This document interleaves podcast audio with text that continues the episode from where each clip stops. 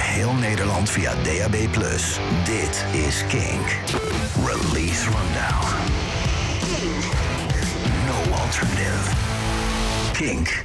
Hey, goedenavond. Je luistert naar Release Rundown, het uh, programma waarin je luistert naar een gesprek tussen mij of een van mijn collega's hier bij Kink uh, met een artiest over een album dat hij of zij of de band of noem het maar op de muzikale formatie in de afgelopen periode heeft uitgebracht.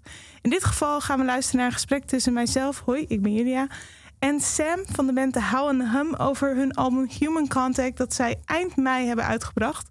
Uh, even voor de, voor de informatie. Het is geschreven ver voor de huidige pandemie. Dus daar heeft de titel niks mee te maken. En uh, voor een net uitgebracht album is het toch wel interessant om te weten dat het bijvoorbeeld ook een notering heeft gehaald in de albumtop 1000 die Kink laatst had. Dus um, mocht je het album nog niet kennen, je medeluisteraars zijn fan. Uh, luister vooral mee naar dit gesprek met Sam over hoe Human Contact tot stand is gekomen wat de verhalen zijn achter de tracks en luister mee naar het album zelf. Kink Release Rundown. So, hi, I'm Julia. Nice to meet you like this. Yeah, nice to meet you digitally, Julia. um, you guys, the album is out. How does it feel? Um, it's one of the strangest weeks of my life, I think. We've sort of been describing it as like uh, this is like our kid. This is our first kid being born. Because some of the songs are so old to us on it. Some of the songs are like seven or eight years old. It's like it can't have been in the womb for like seven or eight years. That's like a really weird. That's that'll be a strange looking kid, right? so it's come out. It's come out as this like I don't know. There's a lot of meaning behind it the fact that it's yeah. been waiting around for such a long time. So it's very it's very strange that it's it's finally out and it sort of belongs to everyone else now as opposed to us. I was talking to a friend about this last night and he said, "Are you a little worried now because you feel like you've given it away? You've sort of like you've given it up to everyone else." And it's like, "Yeah, a little bit. I did kind of like it when it was just ours and only we'd heard it."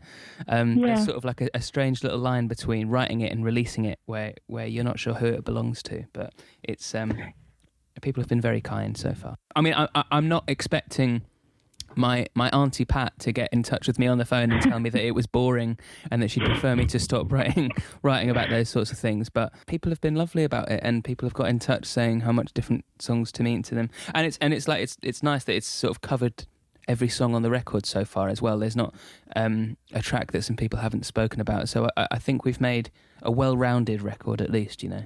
Yeah. Well, that's what we're here for today. If there's any track that you feel maybe gets a little left out, we can give it some extra attention because we're going to run through all of them.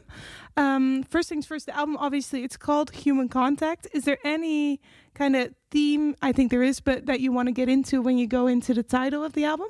Uh, I guess it's. Um, uh, uh, well, we, d- we didn't know about the pandemic, but uh, yeah, I guess it's sort of about um, uh, empathy and human beings uh, being hmm. related to each other through a digital age and sort of the lack of humanity that comes along with that and then aching for like a human moment in all of that. The album opener, track number one, is Love You Like a Gun. Um, which is, uh, for me anyway, it was a very cool intro because uh, I'd been familiar with you guys through a couple of singles, but this sounded like nothing I'd heard before. Yeah, that was the idea. we wanted to trip people up a little bit, I think. And why? Um, well, it, just kind of exactly because of how You've said it. People weren't really expecting it. I think people had heard the singles and expect to hear like an indie album full of lots of uh, guitars and sort of like um, soaring melodies and things like that. And we wanted to show that there is a darker side to the band that we're trying to present on this record, which is um, so that that opening track doesn't have any uh, m- melodies in the guitar parts. It's only a drum machine. Uh, well, a lot of drum machines and my vocal. There's there's no harmony or anything. The only music as such, the only notes are in the um, bass drum which has been tuned which and then I sing over the top of that and we layered a bunch of voices. So it was that was more of a, a sort of sonic experiment a collage but still trying to make it very um, beat heavy and dancey uh, yeah. also utilizing our guitars for something else. So the reason we hired Connor our guitar player is because he can make a guitar sound like anything else which I think is always a, a, gem to experience. So in that, he's using a lot of uh, distortion and uh, percussive elements of his guitar to drive the song along, and we always found that it was just a more interesting way to go about writing guitar parts. We wanted to push the push the album out into a bit of left field, which I guess we we kind of do with that opening song. Um, do you because you write the lyrics, right? Mm-hmm. Um, what's the story you're telling? Do you think in this song, "Love You Like a Gun"? Uh, "Love You Like a Gun" is a strange one. It's um, It's well, it started out as a poem in which I was just trying to find the sounds that fit what I was improvising, and then this story started to come out. I, I, I like the idea. So it's not about people getting shot or anything like that. It's about the moment that the bullet leaves a gun and it wants to stay inside. It's almost like not quite being born, not quite uh, leaving the womb, but it's almost like ending a relationship and realizing it might be for the best, but still trying to hold on to that very moment, to the moment of departure where you're still attached and you're still going. That's what, especially what that opening lyric is about. And then the rest of the song sort of goes through this. I guess the metaphor, yeah. Yeah, yeah, the more complicated parts of that metaphor and the relationship.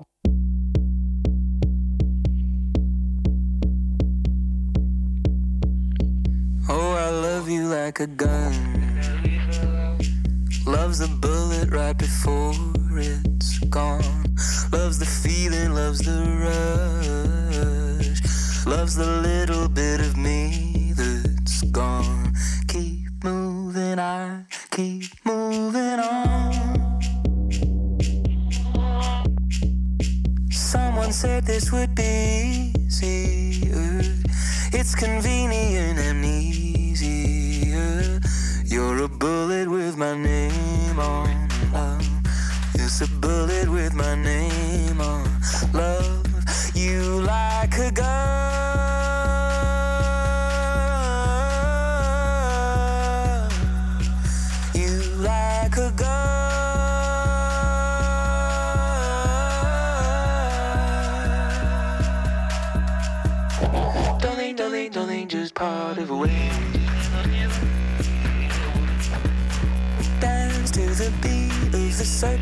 serpent's. Dance to the beat till the memory's gone. And push it down, push it down till it won't come back.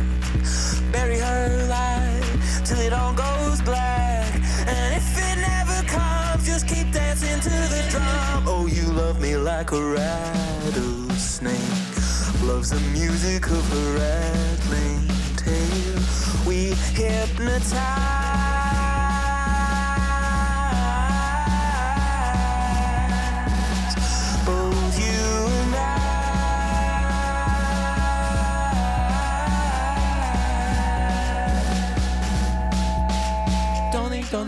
just part of a way. One heart, twisting daggers and old scars, snakes and ladders and two hearts beat together in my chest. Which is best? We go three hearts. Where to start when we're apart? Starts the moment that you run.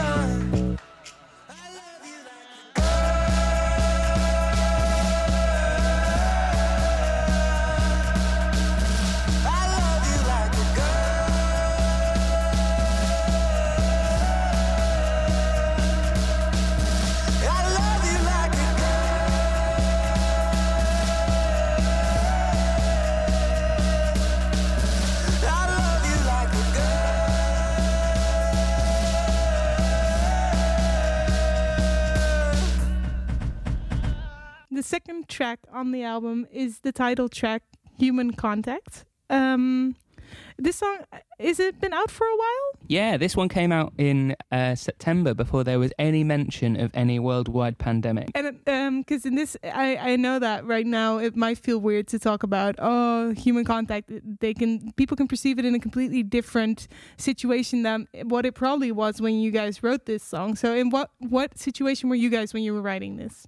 Uh, this was um, born from quite a, a heavy time for all of us. I think there was a time uh, a year or two ago when I was um, I was struggling with my own mental health and wanting to express it in any way that wasn't just like uh, sitting in my room and being unable to talk to someone. And I was aching for this human contact, but I found I was finding it um, ever more difficult as I got older to actually be able to go and talk to other human beings in the flesh, and that a lot of it was so reliant on social media or um, phone calls with parents or even therapists or family and friends and things like that. And it was always there was always a dividing line. You were, there was always a line. Um, of digital connection, and I always felt that there was a space there. There was something that wasn't particularly human about that. Since out the album has released, well, especially in the atmosphere that the album has been released in, um, I've realised how much we depend on a digital form of communication. So it was like the album uh, that, well, that song in particular, sorry, fed into an atmosphere of um, trying to come over, trying to trying to get over a form of depression and uh, solitude, and has now flipped on itself to talk about well, in in uh, uh, a situation in which we're so far apart from each other, the only way we can communicate is through that digital form of communication. So it was, I, I always found it interesting how that sort of flipped. And musically, how did this song, you know, shape itself? Uh, this was written on the piano, and I had a very pounding beat in my head. Um, that I really wanted to express. It's sort of I was listening to a lot of Talking Heads, and I really love the way his vocal flows over the rhythms. I think the rhythms in all of their song, all of their albums are really interesting, but especially Remain in Light when they started to use a few more uh, electronic influences, drum machines, and things like that over the top of it. I think it's just I, I absolutely love David Byrne. So there's a, there was a lot, especially in the chorus when I started to sing that human contact. I was watching Stop Making Sense um, the Talking Heads live film, when he starts the show with Psycho Killer, I really love the way his voice gets that that high, hit, hitting hitting the top note. So I was trying to do that sort of percussive uh, thing with my voice there, and then it's strange how you write these songs as acoustic ideas or piano ideas, and then they turn out the way they do. It's like I, I had I had an old riff lying about because we wanted to sort of um, talk about the urgency uh, of this feeling, and so we came in with all these driving drums and driving rhythms and danceable beats and things like that. So uh, it started to build uh, a little more like that. We wanted to surround the song with some with some more urgency. So that's how that bit, the the riff part, came about. On Monday night, I escaped myself.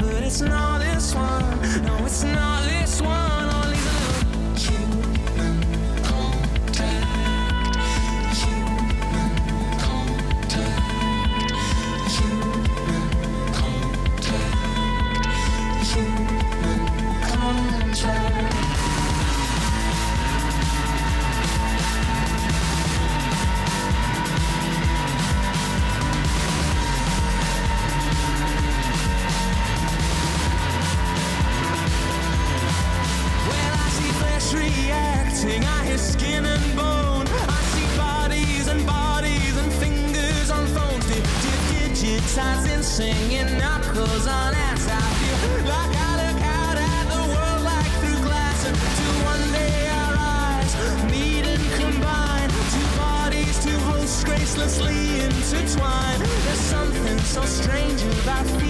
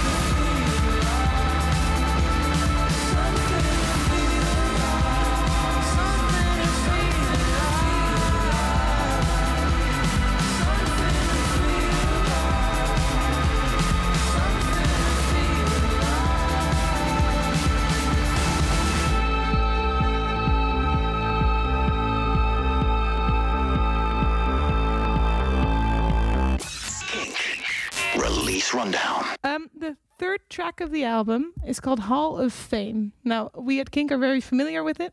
it was an old Kink XL. We've played it uh, a lot. Um, I think this might have come around around out around January, but maybe it's just when it got on my radar. How did how was the timing with this song? Yeah, I think that's right. I think around December, January, that that sounds about right as a single. But um, yeah, it's uh, this is a bit of an older one. It's gone through a few different variations. It used there was an old version of it uh, where half of it was spoken. It was so- it Oh. was it was it was sort of somewhere between Talking Heads and Parquet Courts, Mm-hmm. and um, I, I'm a massive fan of a band called The Fall, and he has some very acerbic lyrics. Marky Smith has some very interesting lyrics, and it was uh, the, but the story that we were telling in this song was about um, it was about a band on their 10 year anniversary tour, and about the lead singer sort of uh, realizing what has happened before and maybe him not quite living exactly the same life anymore, him being reminded of a lot of things. So that's where the chorus and the pre chorus came from. And then we realized that might have been a little uh, overly depressing. Uh, uh, to concentrate entirely on. So we moved it away a little bit and I tried to make it a little more personal. It turned into a song about coming home, about uh, coming home and realizing that everything's changed, which is, I, I guess, I guess is a, a lot of the themes st- still ring true. Um, when you've come home and you know all of the the high street has changed, every single shop has changed, and all of your Mm. friends have changed their hair and changed their names and things like that, and you're just sort of stuck either as the same person or as someone who's unwilling to change. You know, so so it Mm. it it it, it, it, it makes it. Um, almost a little more difficult to sing because it doesn't feel like a character anymore. the initial guy was a, was a, was a character that I was sort of in the shoes of, whereas now it's quite firmly me. Yeah. Does it does it get like that? Do songs are certain songs harder to do live because of what it means? Yeah, I mean, I, I mean, I, I say it's always me in the songs. You've always got to imagine the character. It's it's it's always got to be performative in my head. There's always got to be something, um, another person singing it from, uh, or at least I'm singing from that perspective. But it's it's it's difficult. Yeah, it's it, some of the songs uh, have certain lines which I find difficult to sing, especially in front of crowds, in front of larger crowds. It depends who's in the crowd. Yeah, if you know someone's there, yeah. Yeah, yeah. If the person that you've written that you had in mind for the song about is actually like standing there in front of you listening to it, that's pretty strange. Or like people finding people realizing that the songs are about them because you mentioned specific situations, which Hmm. sorted or might not be. But yeah, it's uh, it it. There, there's definitely moments of uh, difficulty, but sometimes I find it a little easier to get into character than other times. You know.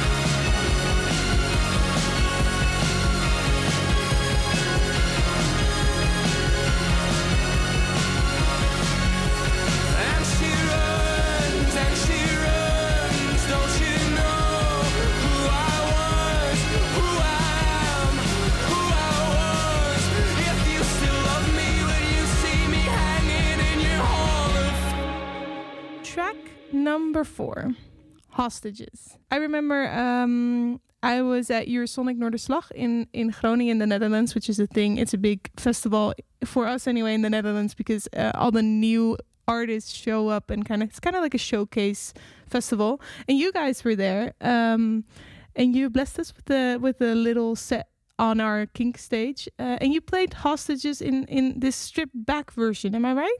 Yeah, yeah, we've got again, we've got a few versions of this song as well. It's like with all of these songs, there's sort of a few versions knocking about, but Yeah. the song was originally written on on piano. It's a sort of ballad, I guess. We realised we want it, it had a bit more to it. It had it had a version of it that could exist in a in a faster, more uh, anthemic version. You know. Yeah. Um, so the story, I think the story is really beautiful. that well the, the the hostages in this case are um, the objects that you leave at uh, an ex-lover's house that you have to go and pick up after the relationship has ended. So it's it's a very simple. I sort of, it's it's almost like a nursery rhyme story, I guess. This one. um, hopefully, it's got some uh, emotive, uh, slightly older moments, but it's. Um, yeah, it was it. It was just inspired by finding weird, li- weird little totems of a relationship, little mementos like a toothbrush or uh, a, an item of clothing or jewelry or things like that, and they're left, and they sort of these items have so much more meaning as soon as they're left because you can't escape the fact that they once belonged to someone that you felt you belonged to. You know. Um, so that's so it, yeah. Again, that is it's another song that sometimes is very difficult to sing, but also there's a lot of different verses. I'm I'm, I'm massively inspired by Leonard Cohen and Bob Dylan and how many verses Hmm. they write for each song. So there were about 500 different objects written for this song, where you're just like listing all of these things and seeing what works and seeing what sings well and seeing what has the most emotional impact and also what's the most personal. Um, yeah, so it was it, was- it was interesting trying to sort of like loop my way through all of these different objects and. Uh, in doing so, in writing out all of these objects, you sort of realize what you become more attached to, what's more real, and um, and the sort of uh, personal connections that go along with. It. It's kind of a therapy song as well. It's helping you through some of it. Oh, definitely. That's a lot. A lot of the songs on this album are very cathartic. As soon as you've as soon as you've, as you've written it down and you've put a melody over the top of it, it's a, it's like it's like ten therapy sessions in one go. You know, Oh. it's it's it's very very cathartic.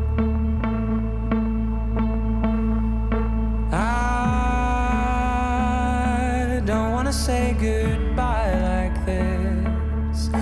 I'm watching as your face begins to fade.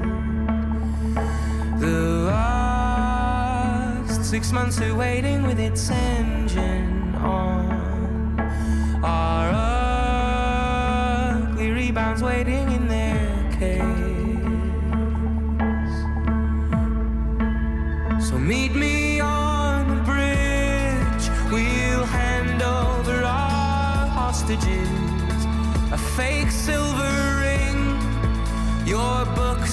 foreign languages. You can keep the code. It looks better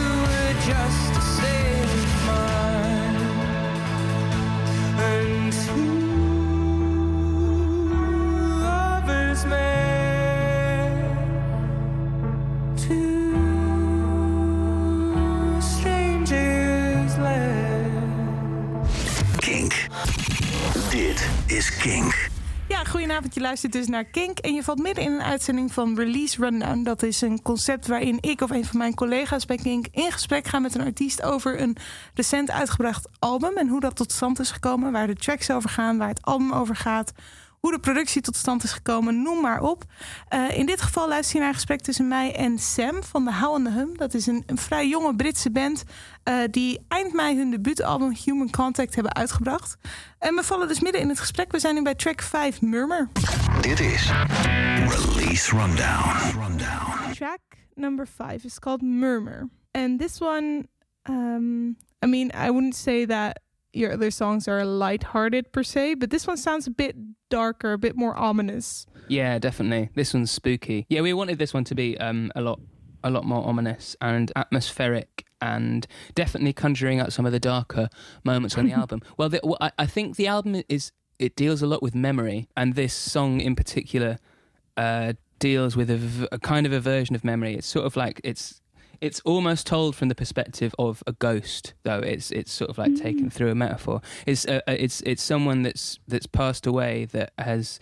Uh, is trying to be forgotten by the living. So the living are sort of like going about their life um, and meeting new people while this this the, the, this narrator, this uh, dead narrator, is sort of overlooking uh, their life that is happening in front of them and realizing that there are foibles in the person who's still living. So there's a line uh, in the song that's something like uh, the in-laws round for tea Stop and ask you to repeat. Yeah. yeah the the name that you just said which is which is sort of like you're you're always going to remain in the head of someone that you were once with whether they like it or not whatever they claim there's there's always going to be sort of like lingering moments of of memory so it's, it's so instead of being from my perspective this time and me like hanging on to certain memories um, and not being able to let the past go this is about other people still suffer exactly the same thing. There's an element of empathy here where other people can still totally experience this sort of thing. And we wanted to disguise this with we were we really love Billie Eilish's album, so we wanted to disguise this with some of the ASMR stuff. So we we, we used some very close microphones, and you can hear breathing and um, closely mic double bass on this one because we wanted that sort of wooden. Natural atmosphere, almost like creaking of floorboards, and uh, Yeah. almost like a poltergeist element to it.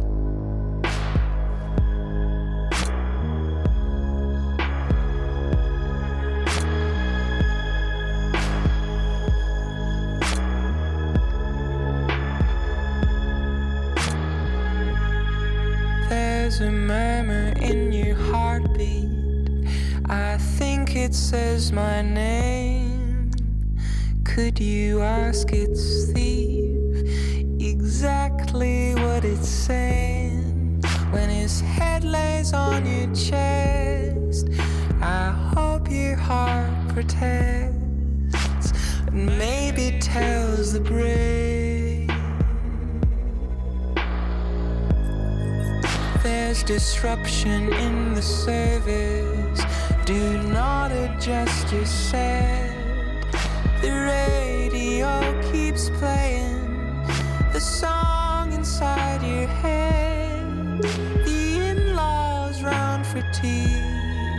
Stop and ask you to repeat the name that you just said. You try to find peace, you try to find quiet. You run from the truth, elope with the lie, but something's thumping. Listen to the moon. I've been dead so long. All I know is how to hold. I've been dead so long. All I know is how to hold. Dust it hangs in the heart.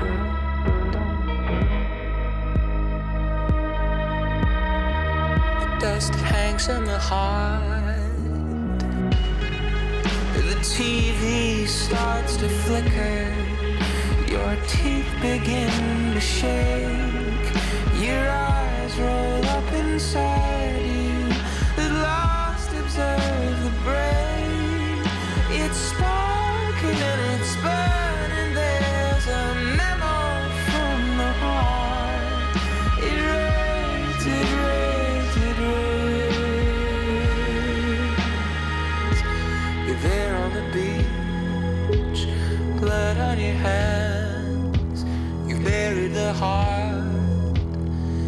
in the sand, but something's thumping. Surrender to the murder.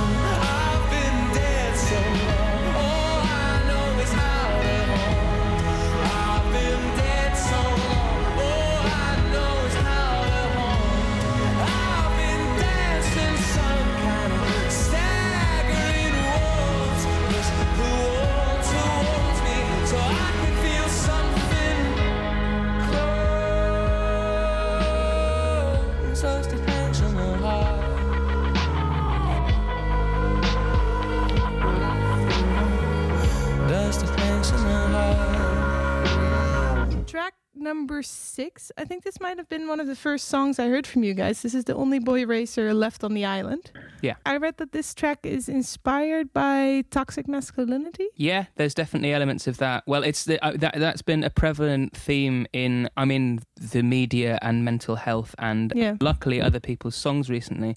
So it's something that I have personal experience of and wanted to relate to and um there's it was it was it was quite strange how it came together. We were on tour in Scotland in in our van uh, in our, our rubbish, rickety old old van uh, going through the Scottish Highlands, and there's an there's uh, uh, some islands to the northeast of the Scottish coast called the Orkney Islands, which are very beautiful, um, really gorgeous, and there's really not many people that live there. And so we Hmm. were on the we were on the Orkney Isles going to play a gig, and uh, there was one boy racer who kept overtaking us uh, on this island, and we were sort of looking around to see who he was racing, and there were and he, no one else overtook us. So it turns out he was just racing us. He was just sort of like going round and round the island over and over again, overtaking us again and again, sort of making his own game out of it. And I found it fascinating because to some extent it was almost like this.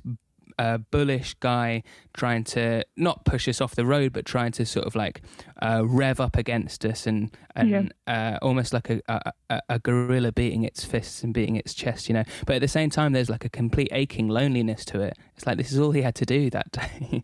so we wrote him a song while it was happening. We were sort of like in the car, like trading over ideas of of how to um how to go about telling this story, and it came together. Uh, as this like it, it, it was quite a slow, almost waltzy, ballady style folk song, um, and then we wanted to we wanted to turn it into something a little more a little more driving. So this was our little um, uh, token of appreciation to a, a lonely boy racer. All the boy racers and all the boy racers that used to haunt me uh, when I was a kid on on the high street back home. Who'd go uh, drive up and down, revving their engines and trying to scare people. And I, I always I always found it such an interesting thing to do because it is a bit like a sort of um, like quite a tribal war chant sort of animalistic uh, sort of thing to do. And so we wanted to turn that into sort of a, a thing of a thing of beauty, a thing of joy, and a thing of loss, I guess. So it so again, it sort of touches on on memory and things being left behind, but from this perspective, from a young man's perspective, you know. The only boy racer left on the island.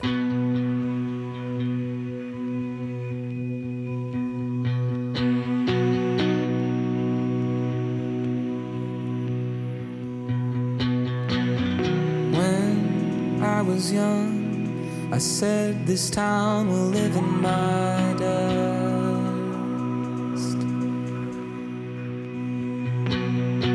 My father said, My boy, that life's not for the likes of us. But the boy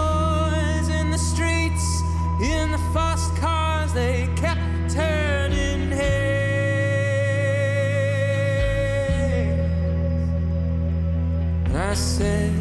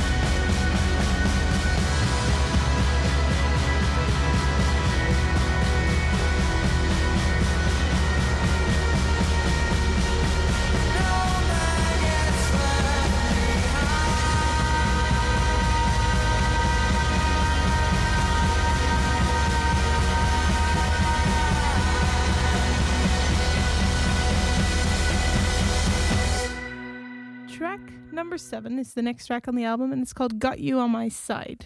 Uh, I think I read somewhere that you said this was one of the simplest songs you guys put on the album and wrote, maybe? Yeah, definitely. This was again written just um, on my computer as a bit of an experiment. So we do these um, we do these gigs called Float Tank, which is organised by uh, myself and my friend Kai from the band Bull, uh, and we do these gigs in. We've done them in York and. I think maybe we've only done them in York so far, but we're going to be doing a few more as soon as it's safe to do some more gigs. But uh, a gig in which the band or the artist play behind uh, a blackout curtain and the audience are in a pitch black room so you can't see anything you can't even see your hand in front of your face and it's um it's an experimental gig in the sense that we wanted to play with people's senses. It's a sensory perception gig, so uh, you you feel the audio coming from you from sort of all around you. And we'll do gigs where uh, we'll play, we'll have um, uh, brass players playing in the same room as the audience, but they won't realize it until they come in with their parts and you'll have like different percussive elements around. We'll have pianos in the room as the of the audience but the audience won't be able to see it because the room will be blacked out before they go in and things like that. And we've had a few little theatrical moments like pl- uh, plays involving uh, candles and different uh, cast members of the play are uh, sw- flicking on matches to to do their lines and things like that. And it's it's it's a really strange experience being in the same room because you sort of get a little uh, discombobulated. You, you, you're not entirely sure where anything is in the room. You don't even know where you yourself are. Um, so we're going to try and start doing those gigs again because they're really interesting and really odd to, to sort of mess around with. And this song in particular came about because of that. We had some horn players, uh, a trumpet, a trombone player, and a tuba player in the same room as the audience who were all in a tiny cinema in York. And Mm-hmm. this track was playing the electric parts um, through the PA speaker, uh, my guitar parts through an amp in the room, and then the trumpet players uh, were playing in the same room as the audience. So it made this really odd atmosphere. And it's sort of like, I think it displaced against the lyric because Got You on My Side is sort of like being thankful to have someone there, yet Mm. in the dark, you don't know if there's anyone next to you. and people were sort of like, it got to a really nice point in the evening where people were calling out to their friends in the room in between songs because like a sort of Marco Polo thing because they weren't really sure where where their friends were anymore. It was yeah. So we- we're looking forward to doing those sorts of gigs again. But that's how this song came to life through. Uh, Trying to make a song for that experimental gig. And then the live version of this, when we're not doing the float tank gigs, when we're not doing the gigs in the dark, is much more disco y and it's like it's much faster Ah, okay. it's much it's much more dancey because I wanted to. It, it- it started as me wanting to make a song that sounded a bit like an Arthur Russell song because I fell in love with Arthur, Arthur Russell's music, um, and he's got a song called Wild Combina- Wild Combination, and this song was sort of born. Oh well, definitely inspired by that song, and mm-hmm. that's got that's got a, that's got a killer disco beat on it. So we we wanted to utilize some of that. So that's that's where the live version especially comes from. There's definitely a groove to it.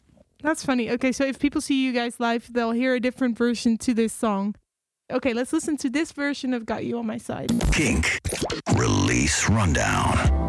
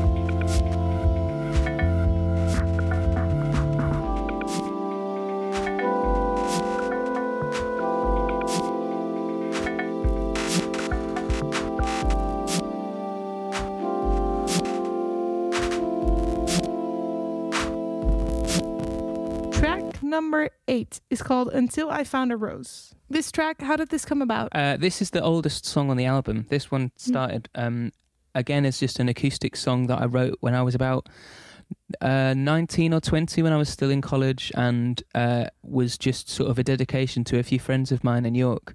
Um, One was called Rob and one was called Rose. Rob was going through a hard time and Rose saved him. And I just thought that was the most simple, perfect sort of nursery rhyme story. So we, we wrote the simplest music around it. And there's yeah, there's a few versions of this one online as well, which sound a little more, a little slower. And there's a little um, sort of more focus on the melody, I guess. In the slow version, we've got a version with strings and um, slower parts and things like that. So yeah, there's there's there's a there's a softer version out there of this song, but also we were listening to a lot of New Order when we were recording this, so we wanted that sort of ecstasy, the anthemic ecstasy of the New Order songs and so, and like some of the happier Cure songs, like In Between Days and Just Like Heaven. And we wanted that sort of vibrancy there, the stuff Yeah. that gets your heart racing and makes you actually feel sheer joy, like we were expressing in the lyrics. So.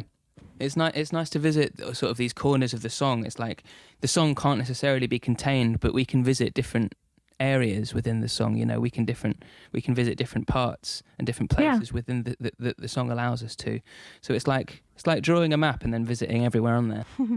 It's nice for you guys as well to have those options once you go into live sets. I can imagine that it could become re- quite repetitive if you just have to play the same thing every time. Whereas now you have different versions of songs that you can pull out when you want to, when the crowd feels like it suits it best. Yeah, exactly, exactly. And um, well, I, you get you hear all these stories of people like Bob Dylan has, has never played the song the same twice, and he's a hero of mine. I've always loved that. But he even goes as far as, as changing some of the lyrics and changing the meanings of the songs, and I, I I've always found that's that's uh, exciting. I was gonna say you could have done that with hostages as well. Like once you play it live, you can bring out the different hostages that you wanna. I've got Yeah. a whole box of objects that I need to sing about, so really we should start getting through them. Yeah, that's a great idea. Actually, I'll change the object every night.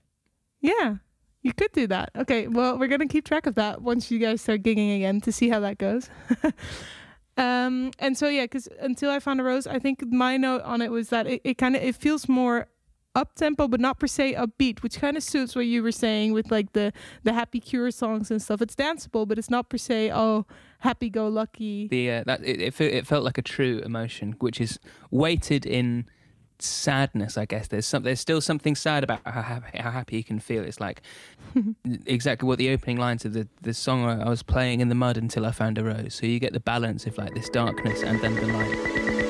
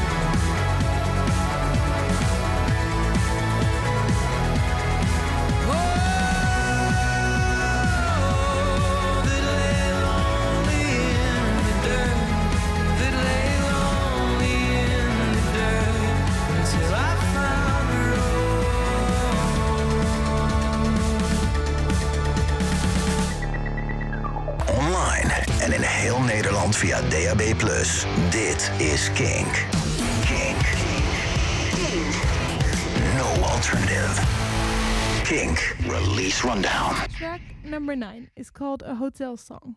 Um, now this one I've been I've been sent on a mission to ask you guys about because um, a colleague of mine was at you guys' show at Lowlands, uh, and she was saying they played this song, but they had a completely different ending. Yeah, again, this is like uh, maybe we're demons for it, but we keep rewriting in our songs.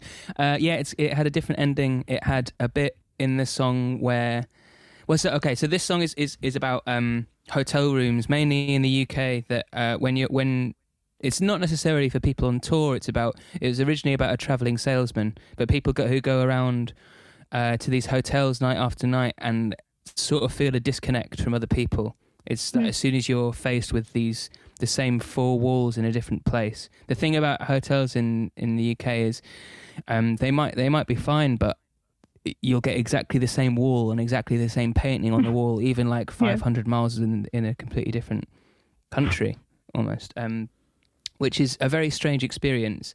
So this song was born from uh, an existential crisis in a hotel room, uh, and yeah, that is, that's what the song is about. So the the character starts thinking about uh, God and everything. it's like he starts thinking about himself as this tiny piece in the universe. So the opening line of the song is uh, I always wondered why the Gideons provide a Bible in hotels until I realized the loneliness of life is a business in itself, which is it's sort of like, I guess, summates the whole song while also adds this character that we haven't seen before on the album.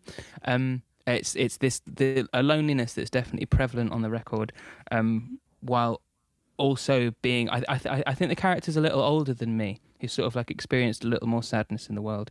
Um, hmm.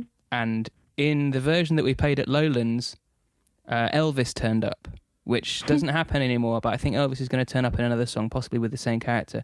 But it just it didn't quite work with the with this song when we were uh, all together in the room in the in the recording studio. We hmm. decided on a couple of different bits. It was, uh, yeah, it's it, it's it's an interesting song in the way that it sort of feeds into itself and decides to tell its own story sometimes. But there's sort of an uh, yeah, there's like an extended version of this song. I think some people recorded the Lowlands uh, the Lowlands show, so it's it's interesting for me to go back and sort of hear where the song was going in that direction and why we pulled it away.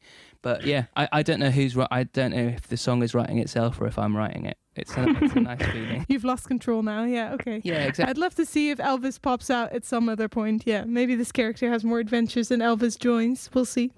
yeah, exactly. Elvis will be back. Don't worry.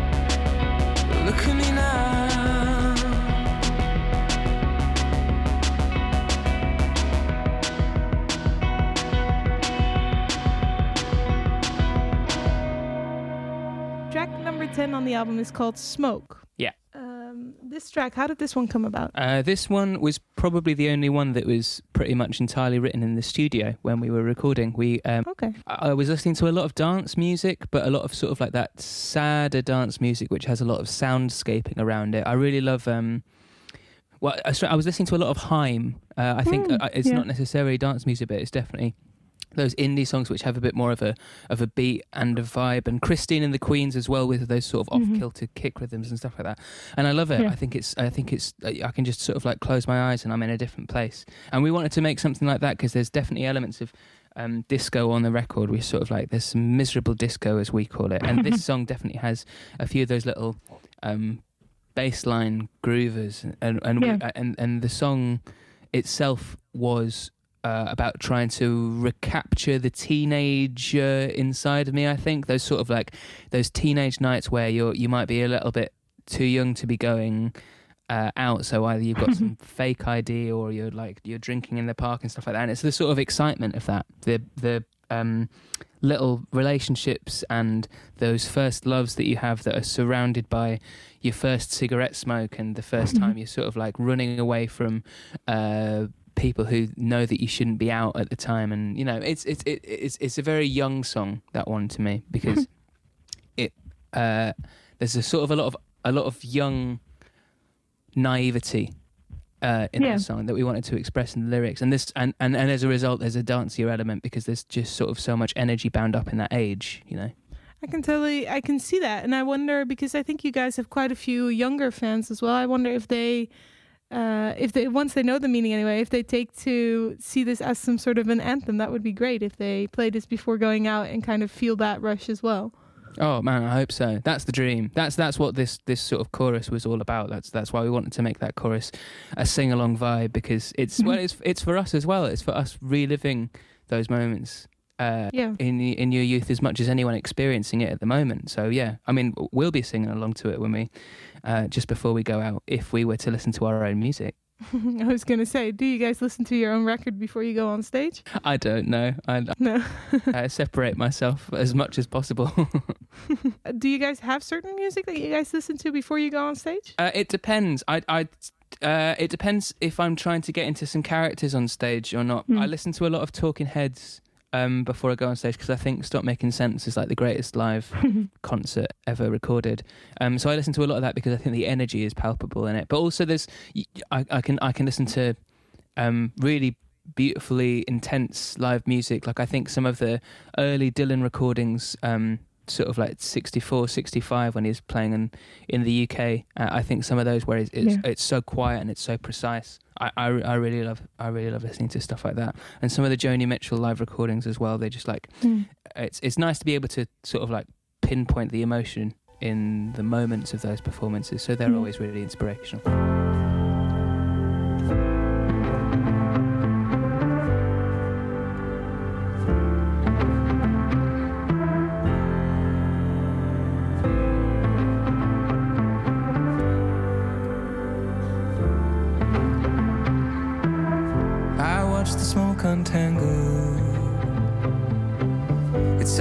your cigarette. I keep my mouth wide open. I'm trying to catch your breath. This is a pre disaster. You're pouring over photographs. I think I know what comes after, but I'm too afraid to ask.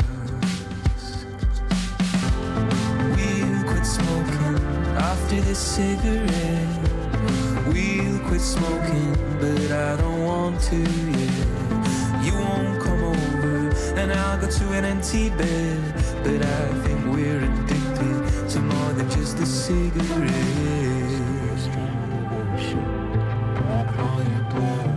I think we're addicted to more than just the cigarette.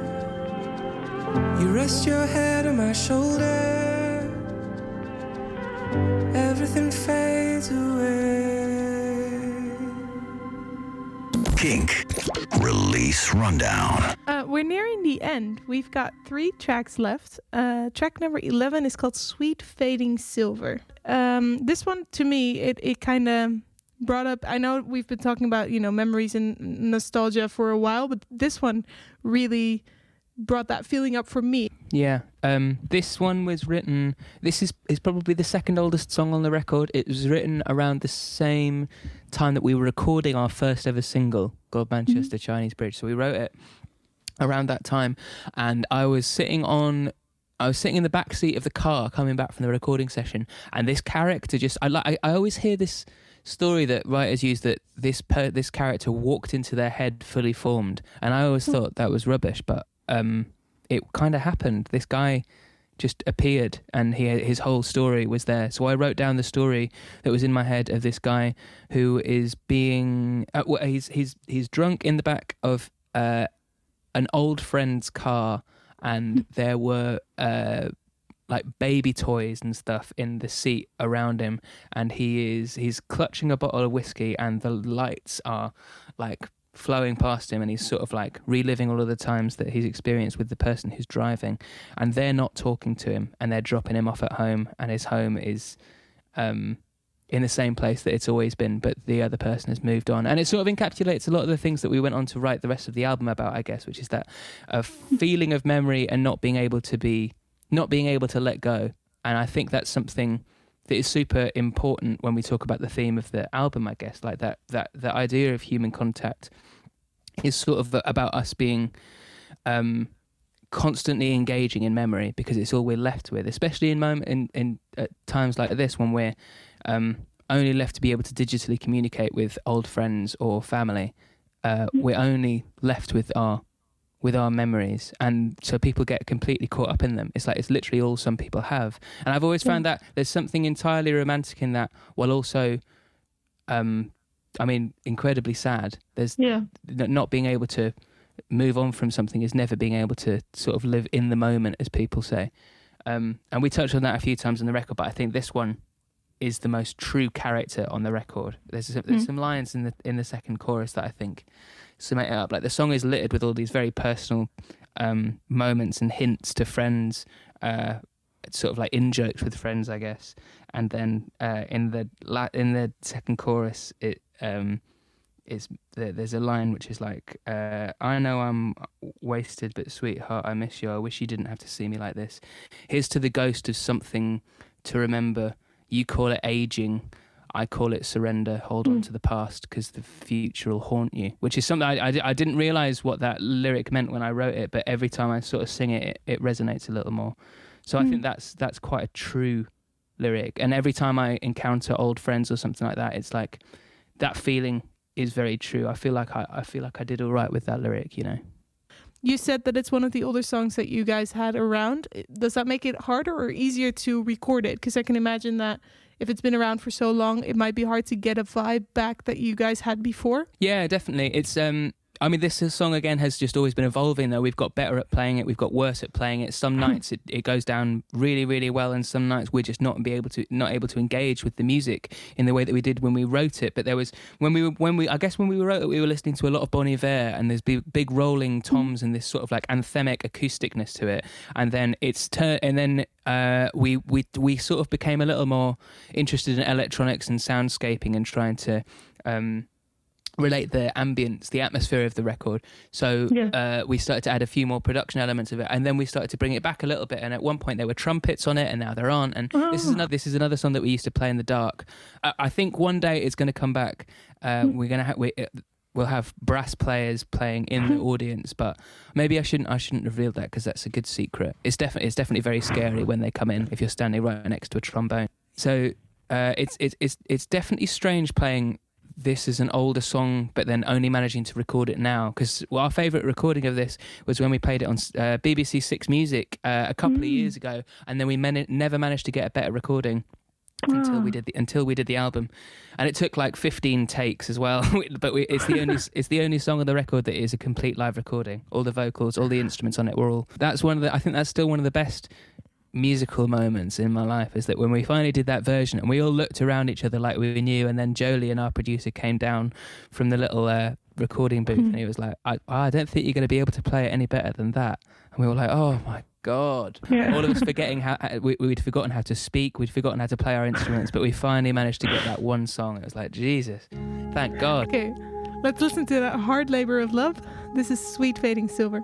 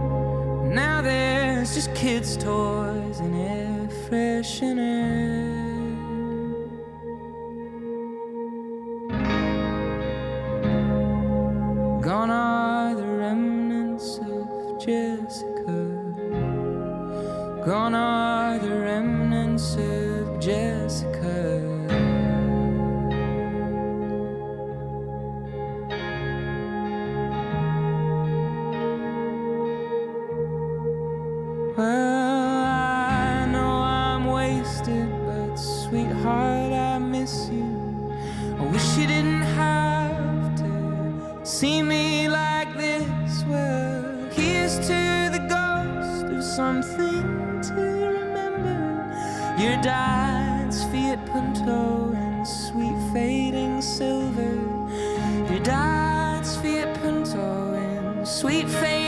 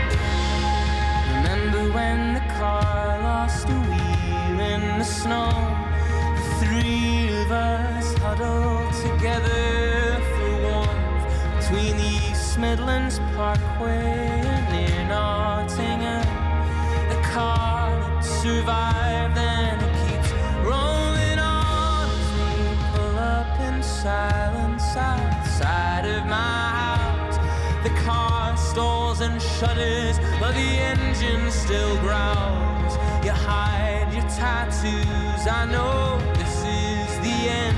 I know everything changes. Can't we pretend? Can't we pretend now? Can't we pretend? Can't we pretend now? I know I'm wasted, but sweetheart,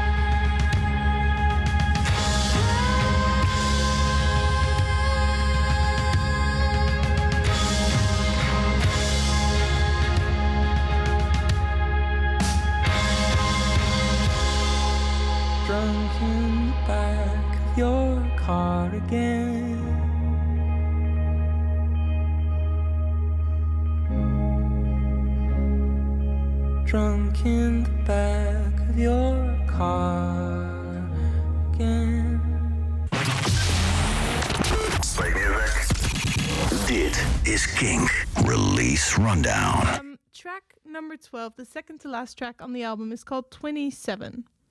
What's this one about? Uh, this one is about. Um, I think this one's about bitterness.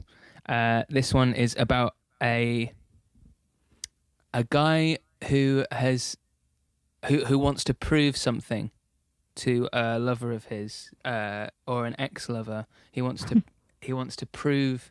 I don't know. There's always a strange fallout. I guess. I guess in essence, this whole album is a breakup record, but it's hmm. about the the pettiness and the bitterness of when people break up. There has to be a winner and a loser almost, and it's. I hmm. think it's it's quite an infantile position. So I decided to like focus in on that and think about why people try and think like this. And it's like it's it, it's to prove that you're better than the other person. It's to prove that you're um that you've come out on top and that they've come out on the bottom that you and that you never needed them in the first place.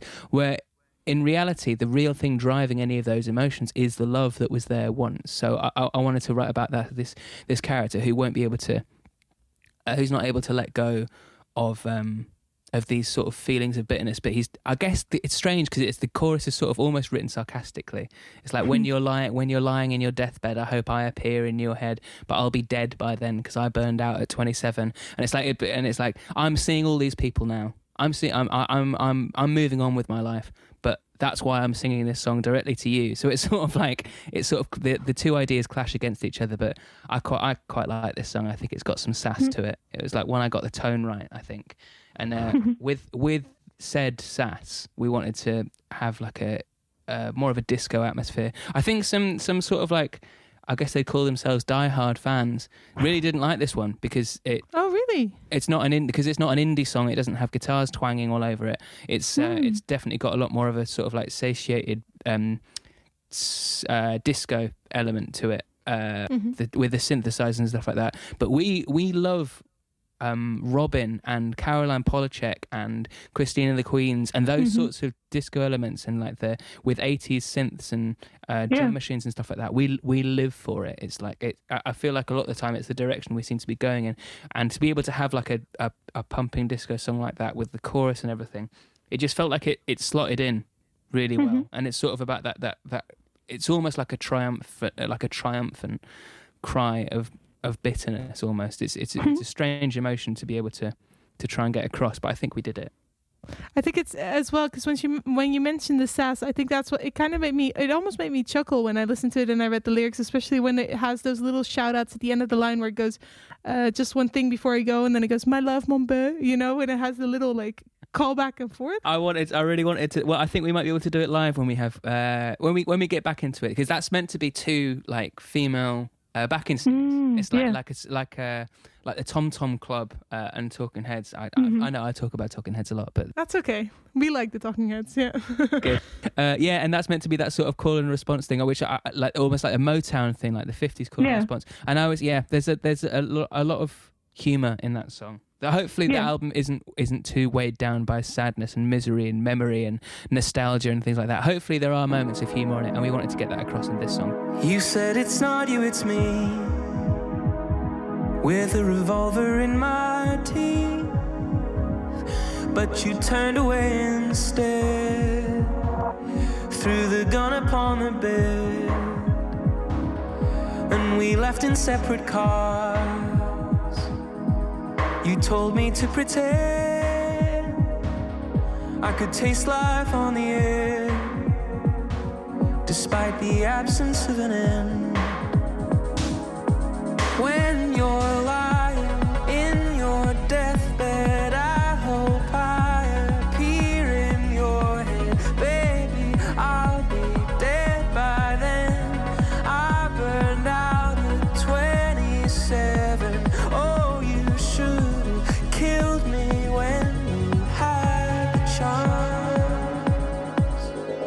It lingers like a dream.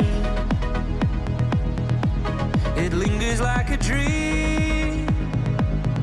All my well thought through retorts. All my last laugh movie scenes. Just one thing before I go, my love. One more thing before I leave. Failed assassin, you should know. My heart. One trick inside my sleeve. When you're lying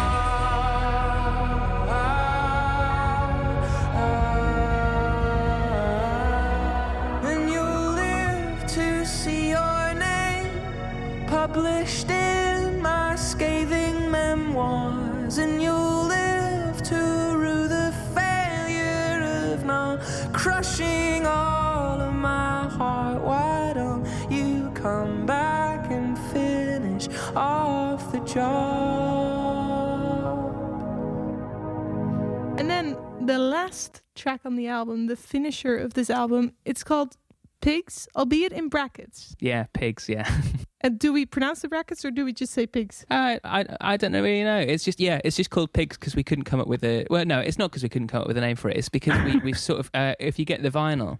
Uh, the last on the final side, Yeah. Pigs is the only track on it, but you have to change the speed of your record player. Ah, Yeah, so it so we uh, it, it came out as a, I think it, it confuses some people and uh, but some people quite like the little trick.